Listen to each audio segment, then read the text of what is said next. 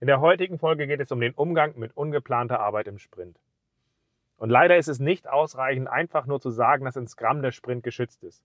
Nein, wir müssen das Umfeld abholen, die ungeplante Arbeit organisieren, klare Prioritäten finden und letztlich daran arbeiten, die ungeplante Arbeit zu optimieren. Und genau darum geht es in dieser Folge.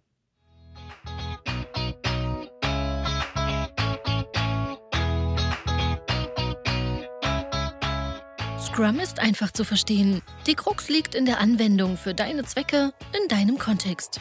Der Podcast Scrum Meistern gibt dir dazu Tipps und Anregungen. Moin, moin. Unser heutiges Thema ist der Umgang mit ungeplanter Arbeit im Sprint. Schön, dass du dabei bist. Mein Name ist Ralf Kruse. Ich helfe Organisationen durch Training und Coaching agile Herangehensweisen effektiv einzusetzen, ohne Dogma und Methode als Selbstzweck. Und das ist letztlich auch die Motivation, die hinter diesem Podcast hier steckt, wenn wir auf Scrum drauf gucken, weil meine Erfahrung ist, dass wenn wir eine Klarheit haben aus der Intention, was ihr eigentlich erreichen wollt und der Intention, die hinter den eingesetzten Mitteln stecken, dann können wir daraus halt einfach auch eine natürliche Konsequenz in deren Nutzung in der Praxis schaffen und halt einfach auch gute Umgebung.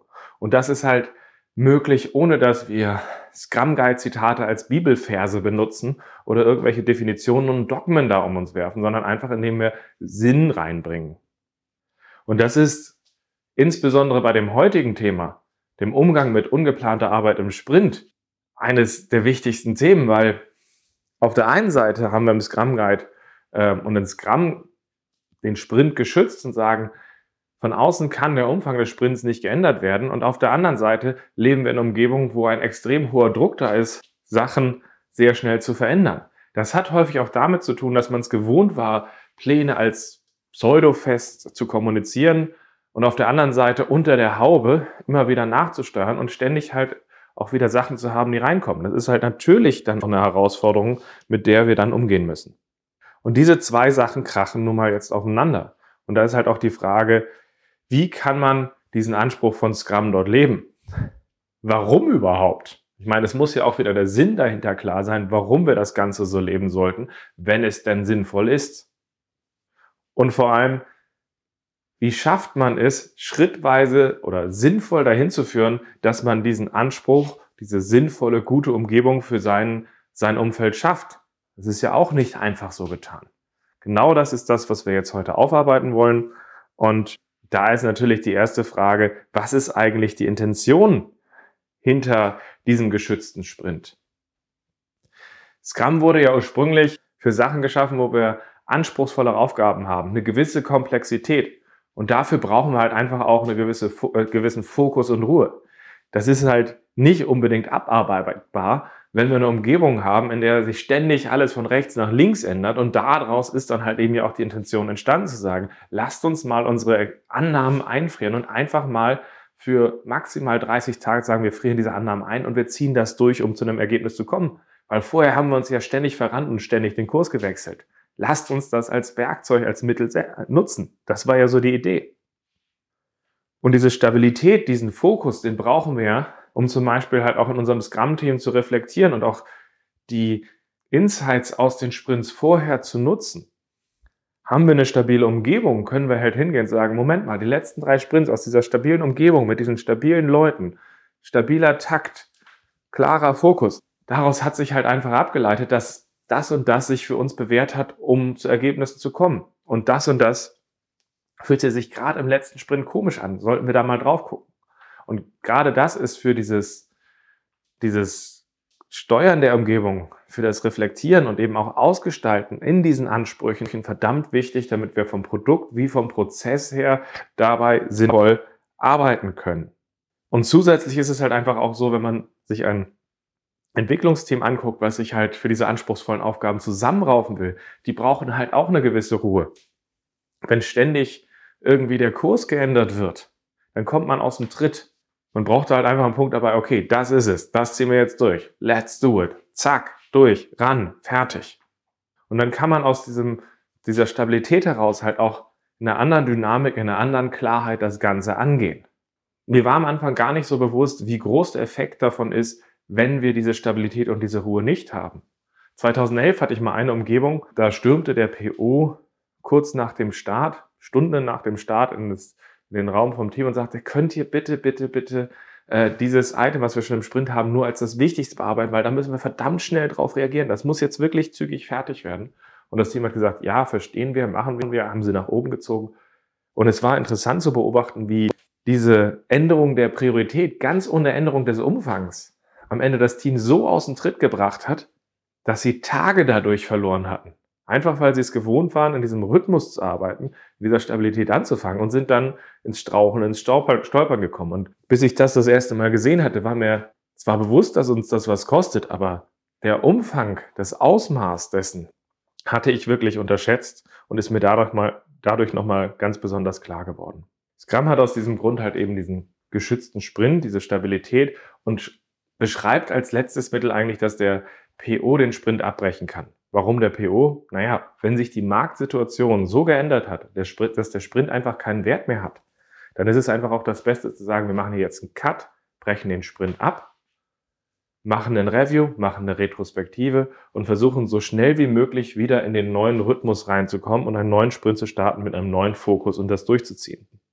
Das ist in seiner Konsequenz ja schon fast eine nukleare Option, weil wir halt einfach sagen, es hat sich so viel geändert, dass es einfach keinen Sinn macht, es zu Ende zu bringen. Und deswegen machen wir jetzt hier diesen Schnitt.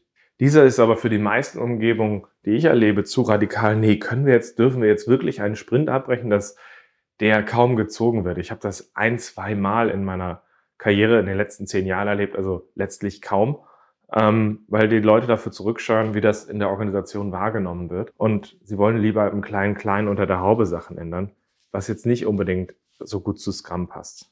So gesehen, es wird oft unterschätzt, wie wichtig diese Stabilität für die Ergebnisse ist. Und man sollte es nicht aus Jux und Dallerei einfach aufweichen, weil es halt schon einen Sinn hat. Und ganz ehrlich, wenn ihr das strategischste Projekt hättet, was in eurer Firma stattfindet, dabei dann zu sagen, passt mal auf, dieses Ding, da frieren wir die Annahmen für einmal im Monat ein und dann ziehen wir sie durch. Da wäre es ja auch völlig klar, dass man sagt, dass man sie nicht einfach ändert. Aber es ist halt auch schwierig, das Ganze im Blick zu halten, damit zu arbeiten. Und im Scrum ist jetzt ja erstmal einfach nur definiert, dass am Ende der letztlich der Scrum Master dafür verantwortlich ist, dass wir eine gute Umgebung haben. Und als guter Scrum Master versuchen wir ja auf die Umgebung einzuwirken und zu sagen, okay, was wollen wir eigentlich erreichen, den Sinn herauszustellen, die Leute dazu abzuholen, den Fokus vom Sprint zu schützen, einfach auch, ähm, um das effektiv aufzubauen. Aber das in einer vollen Konsequenz in vielen Umgebungen zu leben, ist manchmal schon kontraproduktiv, weil wir müssen es ja auch schaffen, wie holen wir die Leute ab? Das ist ja ein gewachsenes System, in dem häufig das unterschiedliche Interessen und häufig auch mangelndes Verständnis für die unterschiedlichen Sachen gibt. Und würde man jetzt einfach nur sagen, wir schützen jetzt als Scrum Master den Sprint, was ja gut wäre an der Stelle. Und wir einfach sagen, okay, pass mal auf, so sieht das aus. Wenn wir das zu, zu dogmatisch durchziehen würden in den meisten Umgebungen, würden die Leute, die da dringend verzweifelt etwas anfragen, zu ihrem Chef gehen, die gehen dann zu ihrem Chef und dann geht es bei euren Chef, Chef zu euch runter, dass ihr eigentlich ja pragmatisch sein wolltet.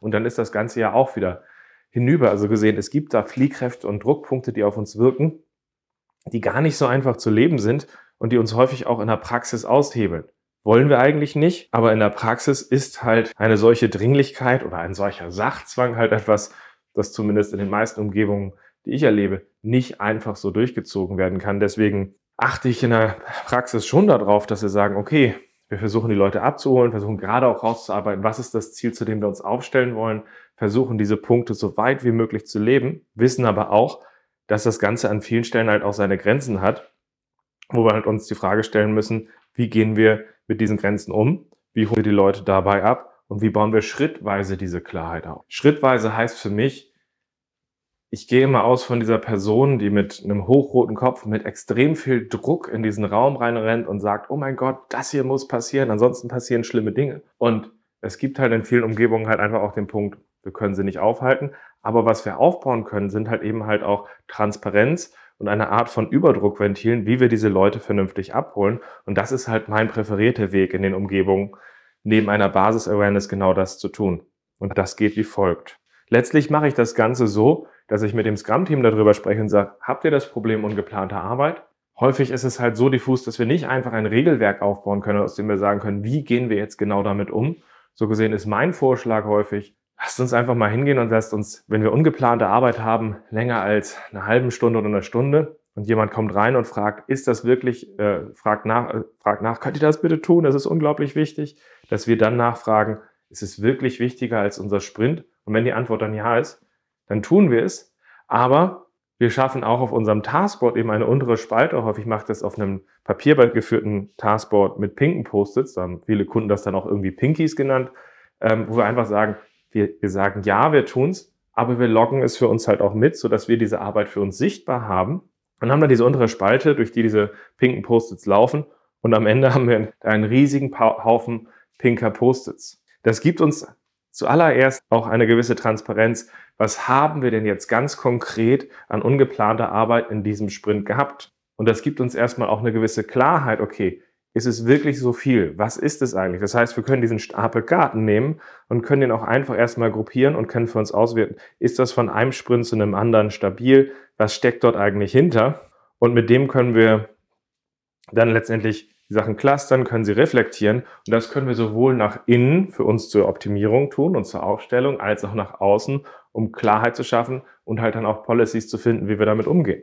Wichtig ist es mir auch, dass wir nicht einfach nur irgendwie die ungeplante Arbeit erfassen, dann sagen gelacht, gelocht und abgeheftet, sondern dass wir an der Stelle halt auch so arbeiten, dass wir sagen, okay, lasst uns das mal auswerten. Was nehmen wir aus diesen Sachen mit für uns selber, dass wir uns als Gramm-Team optimieren können? Das sind dann halt einfach so Fragen, wenn wir das, äh, wenn wir irgendwie diese Häufchen bilden und diese Cluster uns angucken, wo haben wir vielleicht auch Bereiche, wo wir unsere Pappenheime haben, unsere Stakeholder, die in einer Regelmäßigkeit mit ungeplanter Arbeit reinkommen und wo es halt auf dem Tisch reift wie so ein guter Wein und dann ist halt einer der logischen Schritte, was wäre denn eine Woche vor dem Sprint, wenn wir solche Leute einfach mal abklappern und einfach nochmal gucken, was habt ihr auf dem Schreibtisch, was vielleicht auch Dringlichkeit entwickeln kann. Warum schaffen wir es noch nicht, dass wir das normal in einen Sprint eintakten, um gewissen Fokus und Ruhe zu schaffen? Und häufig steckt da halt auch hinter, dass die Leute die Sachen vielleicht auch nicht so aufbereitet haben und eigentlich unsere Hilfe bräuchten, nicht darüber nachgedacht haben oder ähnliches. Und da ist es, die abzuholen, eigentlich ein leichtes, um mehr Ruhe reinzubringen zum Beispiel.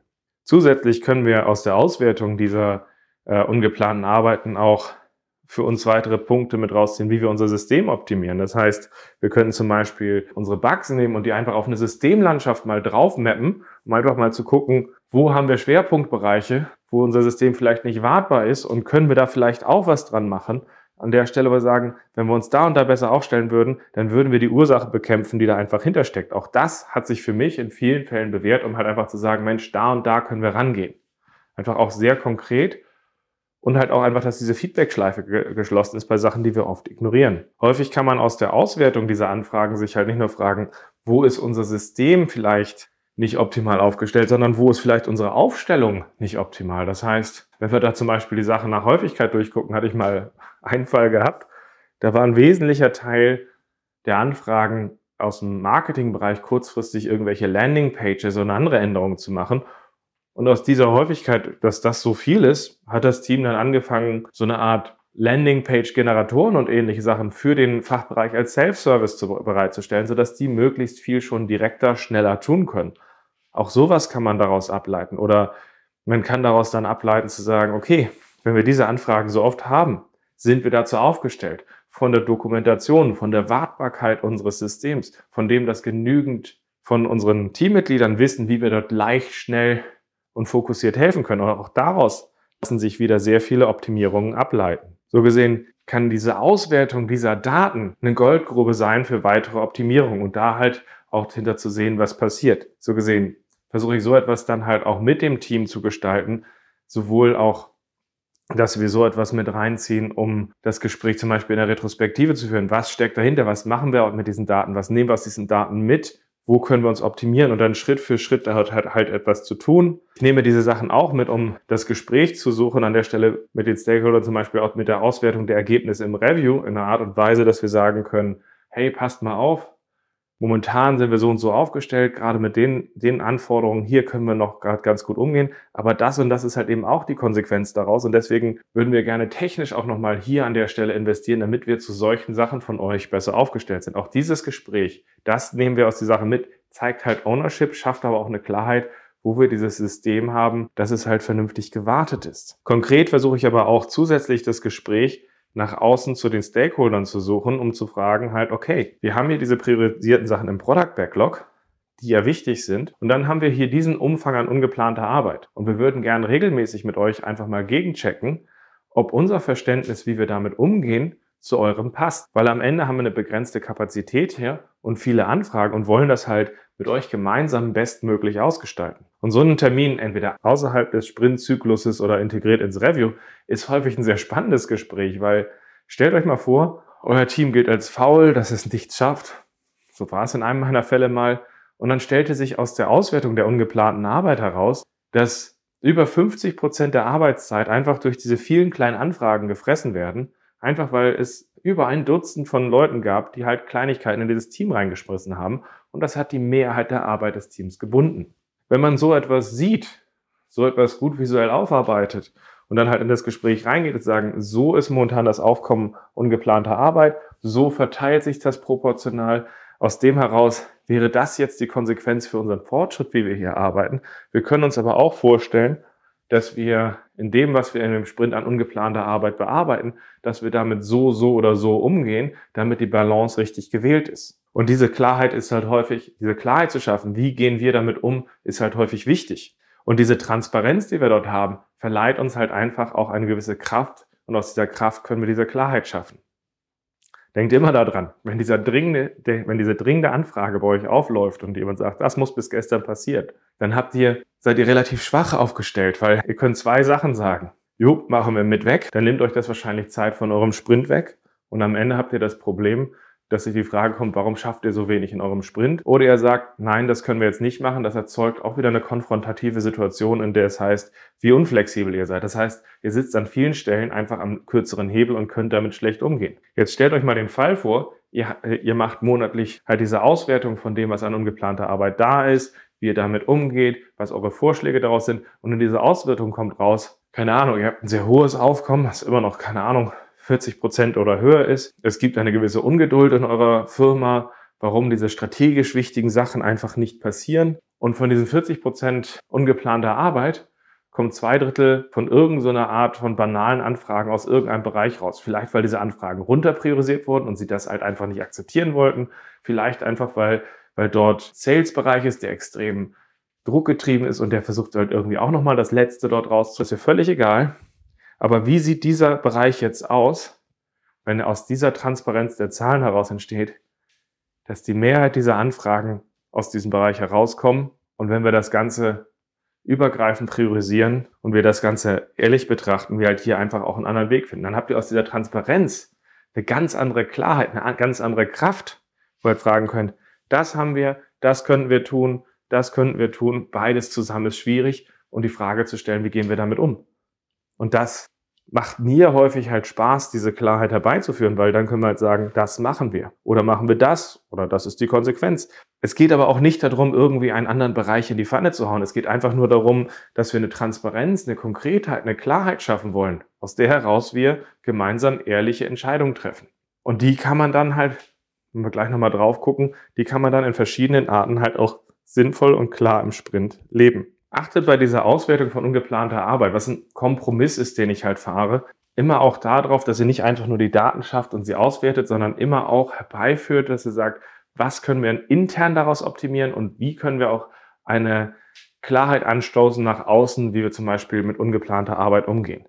Ich erlebe immer wieder Bereiche, die es gewohnt sind, dass man vorher reportet hat und jetzt reporten wir halt die ungeplante Arbeit mit. Das ist ein bisschen so wie schlechtes Wetter tatsächlich geht es halt eben nicht nur um das Inspect, sondern auch, wie triggern wir aus dem Inspect ein Adapt. So gesehen, guckt, dass ihr mehr habt als einfach nur Daten, die ihr irgendwo hinschreibt. Und aus dieser Klarheit der Daten können wir nicht nur sagen, wie setzen wir irgendwie für unsere Triage, wie wir mit ungeplanter Arbeit umgehen, irgendwie uns regeln. Wir können uns halt einfach auch fragen, okay, was ist der beste Weg für diese Arbeit, wie es reinkommt? Soll das über ein PO priorisiert und eingetaktet werden? Haben wir einen direkten Zugriff auf dem, wo die Leute es direkt an das Entwicklungsteam geben, aber halt eben aus klaren Richtlinien heraus, wie wir damit arbeiten. Da gibt's halt verschiedene Wege dabei. Wichtig ist erstmal die Klarheit und dann kann man die verschiedenen Kanäle dafür finden. Genauso können wir aus der Auswertung der ungeplanten Arbeit heraus halt auch ähm, ableiten, wie wir Limitierung und Kontingente schaffen, aus denen heraus es wieder eher möglich ist, die Idee des fokussierten Sprints zu leben. Beispielsweise indem wir sagen, wir haben 20 Prozent für ungeplante Arbeit reserviert. Da können wir ja sagen, unter der Annahme von 20 Prozent ungeplanter Arbeit ist das unser Sprintziel. Dafür muss man übrigens auch nicht anfangen, irgendwie das in Punkte umzurechnen oder sowas. Das ist einfach 20 Prozent ziehen wir ab, zack, fertig. Die Frage ist jetzt aber, wie limitieren wir unsere Arbeit oder wie schaffen wir es, diese Kontingente zu leben? Eine Möglichkeit, wenn wir 20 Prozent ungeplante Arbeit haben, ist, dass wir neben unserem Burn-Down-Chart einfach noch eine Ergänzung mit so einem kleinen Burn-Up-Charter dran machen. Wir sagen, das sind die 20 Prozent und wir einfach bei der ungeplanten Arbeit weiter die pinken Post-its tracken und dabei halt einfach neben der begrenzten Kapazität, die wir dort haben, einfach mittracken, okay, wie viel ungeplante Arbeit hatten wir dabei drin, heute, okay, so und so viel ist dadurch passiert. Einfach, dass wir dadurch halt ein Gefühl entwickeln und sehen, ist das in diesem Sprint überproportional und müssen wir darauf reagieren oder läuft alles im Rahmen und wir können so wie in den anderen Sprints arbeiten. Konkret kann das heißen, dass wenn der Sprint aus dem Ruder läuft, dass das so aussehen könnte, dass ihr an Tag zwei eures Zwei-Wochen-Sprints seid, drei Viertel eurer Kontingenz für ungeplante Arbeit ist bereits aufgebraucht, weil, keine Ahnung, momentan viel passiert. Und das ist eine Sache, die wir im, im Entwicklungsteam natürlich auch wahrnehmen wollen, so dass wir auf unseren PO ziehen gehen können, um halt auch zu sagen, hey, wir haben hier ein Problem und wir wollen mit dir klären, wie wir damit umgehen. Wir haben hier momentan x-fach mehr ungeplante Arbeit. Und wenn wir so weitermachen, ist unser geplantes Kontingent für ungeplante Arbeit halt aufgebraucht. Und deswegen wollten wir dich mal fragen an der Stelle, was möchtest du tun? Sollen wir an dem unwichtigsten Backlog-Item im Sprint arbeiten? Soll das, soll das, sollen wir das eher im Fokus haben als unseren äh, Support und ungeplante Arbeit oder andersrum? In den meisten Umgebungen ist so eine Rückfrage an den PO in der Regel eine Antwort, wo relativ klar ist, dass ungeplante Arbeit weiterlaufen muss an der Stelle, weil das zu kritisch ist und entsprechend es im Zweifel halt einfach auch erstmal nur eine Information ist, pass mal auf, bei dem untersten Item, das ist jetzt gefährdet. Aber es gibt natürlich auch Entscheidungen von Graubereichen, wo wir zum Beispiel sagen, pass mal auf, die Sachen im Sprint sind so wichtig, dass wir in der Lage sind oder dass wir es möglich machen müssen, dass wir nur das Nötigste im Support machen, um das einzugrenzen, damit wir sicherstellen können, dass die Sachen fertig werden und wir ihn tatsächlich eingrenzen. Auch das ist, das ist in vielen Umgebungen eine Sache, die durchaus möglich ist, zu sagen, normalerweise agieren wir sehr kulant, das müssen wir momentan halt ein bisschen eingrenzen, weil das halt so wichtig ist. Aber aus dieser Entscheidung, aus dem Kontingent heraus und dieser Ergänzung des Burndown-Charts ist die Idee vor allem, wie schaffen wir es früh zusammen eine bewusste Entscheidung zu treffen? Weil es ist ja erstmal einfach nur eine Annahme, dass wir so ein Kontingent haben. Und wenn es aus dem Ruder läuft, müssen wir wieder eine Entscheidung treffen. Und das führen wir dadurch herbei. Von dieser Limitierung der Arbeit gibt es natürlich auch verschiedene Abwandlungen. Beispielsweise habe ich Umgebungen gehabt, wo sie wussten, üblicherweise haben wir so eine Art von, keine Ahnung, 40 kleineren Anfragen, die reinkommen und haben dafür sich so 40 leere Post-its schon mal vorgehalten für diese ungeplante Arbeit, so dass sie frühzeitig sehen, wenn sie an dieser Farbe von kleinen pinken Post-its irgendwie, sie irgendwie keine mehr im Sprint hätten, wie vorgesehen. Keine Ahnung, sie haben in den ersten paar Tagen 30 von denen verbraucht, sehen, dass sie nur noch 10 haben. Dann ist die Konsequenz aus dieser Art der Limitierung immer noch dieselbe. Die ist, hey PO, momentan ist das überdurchschnittlich hoch. Wir haben damit nicht gerechnet. Wie gehen wir damit um? Unser Vorschlag ist A oder B. Genauso wie vorher geht es darum, diese Limitierung zu schaffen, auch damit umzugehen. Auch dafür wieder brauchen wir bei beiden Fällen die Klarheit, was haben wir eigentlich an ungeplanter Arbeit und was ist denn ein realistischer Wert? Weil ich habe keine guten Erfahrungen damit gesammelt, einfach so zu schätzen und zu sagen, ja mein Gott, nehmen wir mal 20 oder nehmen wir mal 40, weil aus der Klarheit daraus wird ein sehr gezielter Wert gesetzt, was ist normal und wie gehen wir damit um. Und damit fahre ich zumindest relativ gut. Ich weiß nicht, wie das bei euch ist. Und dann gibt es natürlich noch andere Wege, was man machen kann. Man kann irgendwie die ungeplante Arbeit limitieren, dass wir beispielsweise eine Regel haben, pass mal auf, dass diese Eingangsspalte für diese dringende ungeplante Arbeit und was da hängt, wird vorrangig bearbeitet. Da dürfen aber maximal zwei Teammitglieder dran arbeiten. Wenn wir jetzt ein Team haben von acht Leuten und da äh, wird vorrangig dran gearbeitet. Ist davon maximal, aber im Schnitt halt häufig zwei Items in Arbeit und ist halt letztendlich auch eine Art der Limitierung, wo wenn mehr Dringendes reinkommen würde, als die abarbeiten können, wir dann sagen würden, okay, müssen wir hier vielleicht doch äh, unsere Prioritäten ändern. Viele Teams ergänzen dazu, fahren auch das Prinzip, dass sie irgendwie so einen Supporter der Woche oder einen Supporter der Sprint, äh, des Sprints, einmal haben sie den auch Held der Arbeit genannt, benennen, der halt eben diesen Eingangskanal überwacht und diesen Eingangskanal vorqualifiziert, damit die anderen sich halt auf den Sprint konzentrieren können. Da gibt's halt verschiedenste Wege, wie wir damit umgehen können. Da geht es halt auch darum, wie schaffen wir es, dass diese Anfragen halt zügig bearbeitet werden können, wir den Sprint stabil halt oder zumindest bewusst äh, sind, wenn er aus dem Ruder läuft und wir einfach da ein gutes, gutes Verhältnis, eine gute Umgebung schaffen.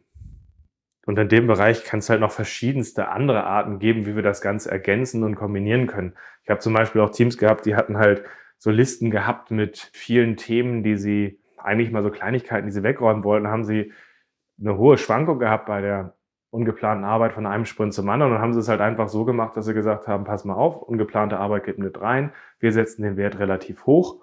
Und immer dann, wenn wir dabei Luft haben an der Stelle, bei dieser vorgesehenen Zeit von, ich glaube, es waren 30 Prozent oder so, gucken wir auf diesen kleinen Scheiß, den wir da haben und nehmen halt einfach von solchen Sachen schrittweise etwas mit rein an der Stelle, damit wir pro Sprint von der einen Runde zur nächsten stabil sind und halt auch einen Weg finden, wie wir mit diesem kleinen Kleinen umgehen können, weil ganz getraut haben, den wegzuschmeißen oder den zu bündeln, haben sie sich auch nicht. Und das war dann für die halt auch eine gute Lösung. Also in der Fantasie, wie man aus dieser Konkretheit, was bei uns eigentlich an ungeplanter Arbeit passiert, eine gute Lösung zu finden, gibt es kaum Grenzen. Halt nur halt in diesem Rahmen von, wir wollen diesen stabilen Sprint sicherstellen, wir wollen der Dringlichkeit der Organisation Rechnung tragen und wir wollen möglichst Fokus und Ruhe in der Arbeit im Team halt erhalten. Fassen wir nochmal zusammen. Es gibt eigentlich gute Gründe, warum wir in Scrum den Sprint schützen, damit wir nicht zuletzt auch in der Lage sind, mit diesen komplexeren Aufgaben sinnvoll umzugehen.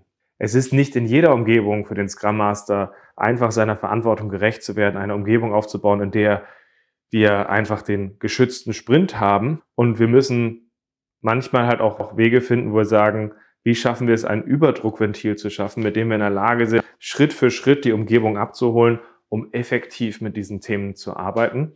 Und wenn man diese Klarheit hat, dann gibt es verschiedene Formen und Wege, wie wir das Ganze sinnvoll für uns ausgestalten können und damit umgehen. Wie in all meinen Folgen habe ich eine kleine Seite aufgesetzt und in den Show Notes verlinkt, auf denen ich das ganze Thema nochmal zusammengefasst habe.